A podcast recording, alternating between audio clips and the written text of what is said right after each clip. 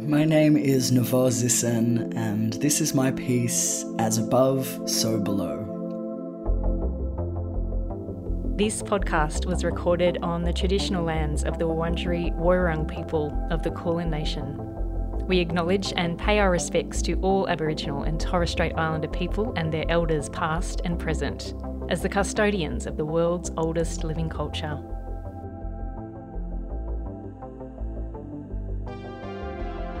To celebrate the Wheeler Centre's Spring Fling, we asked six beloved Victorian writers to reflect on the theme above and beyond, considering what it means to look further, delve deeper, and ask big questions of ourselves and the world around us. The following is an audio recording from storyteller and educator on transgender liberation, Zisin, reading their original essay for the project. This work was delivered in partnership with the Metro Tunnel Creative Program. In the world of mushroom foraging, I find myself simultaneously in and out of place. Stepping on a tiny mushroom accidentally, I feel awkward and clumsy, like a mid pubescent teenager at their first school disco. The guilt of possibly damaging the delicate mosses underfoot makes me want to retreat to the comfort of Netflix in bed, where I can do no harm. But then, I remove my shoes, feel the damp earth between my toes. The warm autumnal sun shines down on my face, making me glad that I put sunscreen on despite the cool weather. I am not indestructible. Startled by kangaroos appearing out of nowhere, my heart races and I feel alive. As I forage, I learn the importance of reciprocity, taking only what I need and leaving enough for others, be it human, slug, or millipede. There is a particular species of mushroom inside which I always find millipedes wrapped in the same position, like a curled up cat at the end of a bed. I leave them be. They got there first. Returning home with a basket full of edible wild mushrooms, I feel blessed by the abundance of nature. Cooking breakfast for my housemates, the mushrooms sizzle in the pan, releasing their juices. I add butter, the really good kind, and wait till the garlic turns fragrant in my nostrils. Today's breakfast, Lepista nuda, or wood blewit, with its lavender hue, has a beautiful floral aroma, and is one of my favourites. I didn't grow up with much of a connection to nature, opting for TV time over walks. My Ashkenazi Jewish ancestors are a diasporic people. We have learned to make homes wherever our heads lie. And yet, I could have rattled off Simpsons characters before I could tell you the names of any of the plants in my backyard. But as I explore fungi, I am beginning to feel more intrinsically connected to the world beyond my rental walls. Learning the call of the currawongs, identifying edible weeds for my salads, I weave back together frayed tethers from decades of disconnection. Fungi teach us that we are all interdependent, write Michael Lim and Yun Shu. When we finally surrender our separateness, we realize that we are not outside of nature, but within it. My own informal study of fungi has gifted me humility and assurance, hesitation and confidence, an ability to dance in contradiction. With over 6 million species of fungi in the world, and over 98% of them remaining undefined, my perfectionism has not a single straw to grab onto.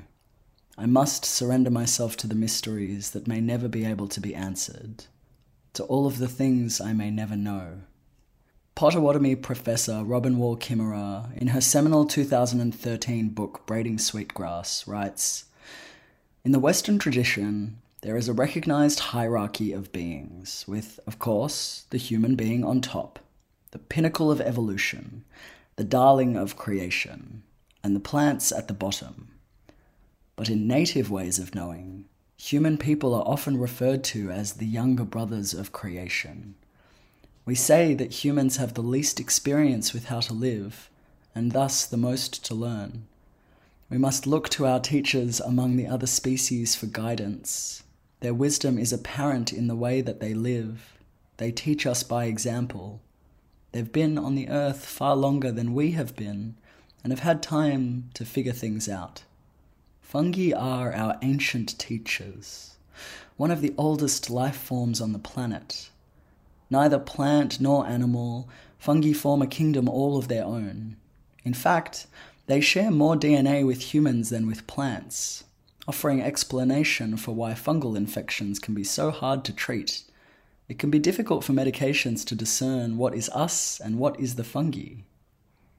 As a non binary person, I find kinship with fungi, a symbol of resistance to rigid binaries. Schizophyllum commune, for instance, boasts over 28,000 sexes, and yet as humans, we struggle to contemplate that there could be more than two. Within a colonial paradigm, we try to make sense of the Earth's mysteries through the creation of binaries man and woman, black and white, plant and animal, human and non human, left and right, natural and unnatural, these dichotomies offering comfort amid the chaos of existence, some answers where we often find only questions.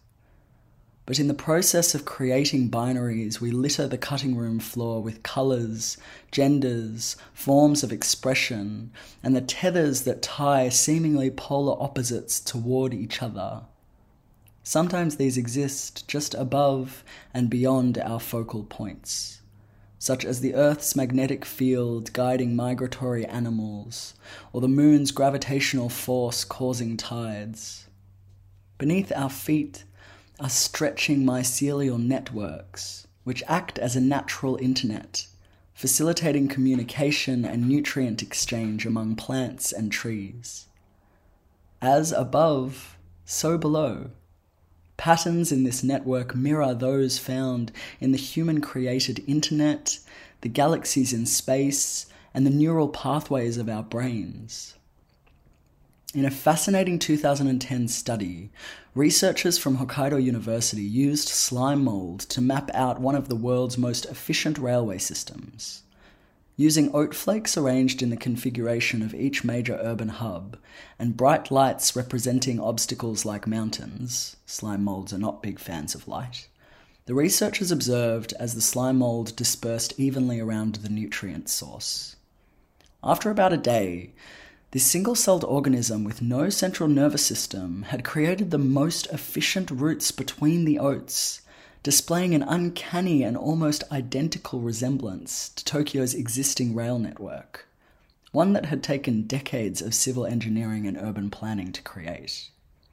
Despite our dazzling technological feats, we are forever intertwined with the ebb and flow of the natural world. Acknowledging this symbiotic relationship fosters a sense of stewardship and propels us toward a more sustainable future and an opportunity to strengthen relationships with those who have been caretakers and custodians of this land for tens of thousands of years. In the grand tapestry of life, perhaps our true connections lie in embracing contradictions, mysteries, paradoxes, and anomalies let us find more comfort in confusion and recognize the threads that unite us all, be it the mycelial network, the railway system, or our complex relationships to gender. As we continue to weave our frayed tethers, may we revel in the beauty of not knowing all the answers. May we ask for help from non human kin. May we listen to their answers, knowing that this is where the true magic of life unfolds.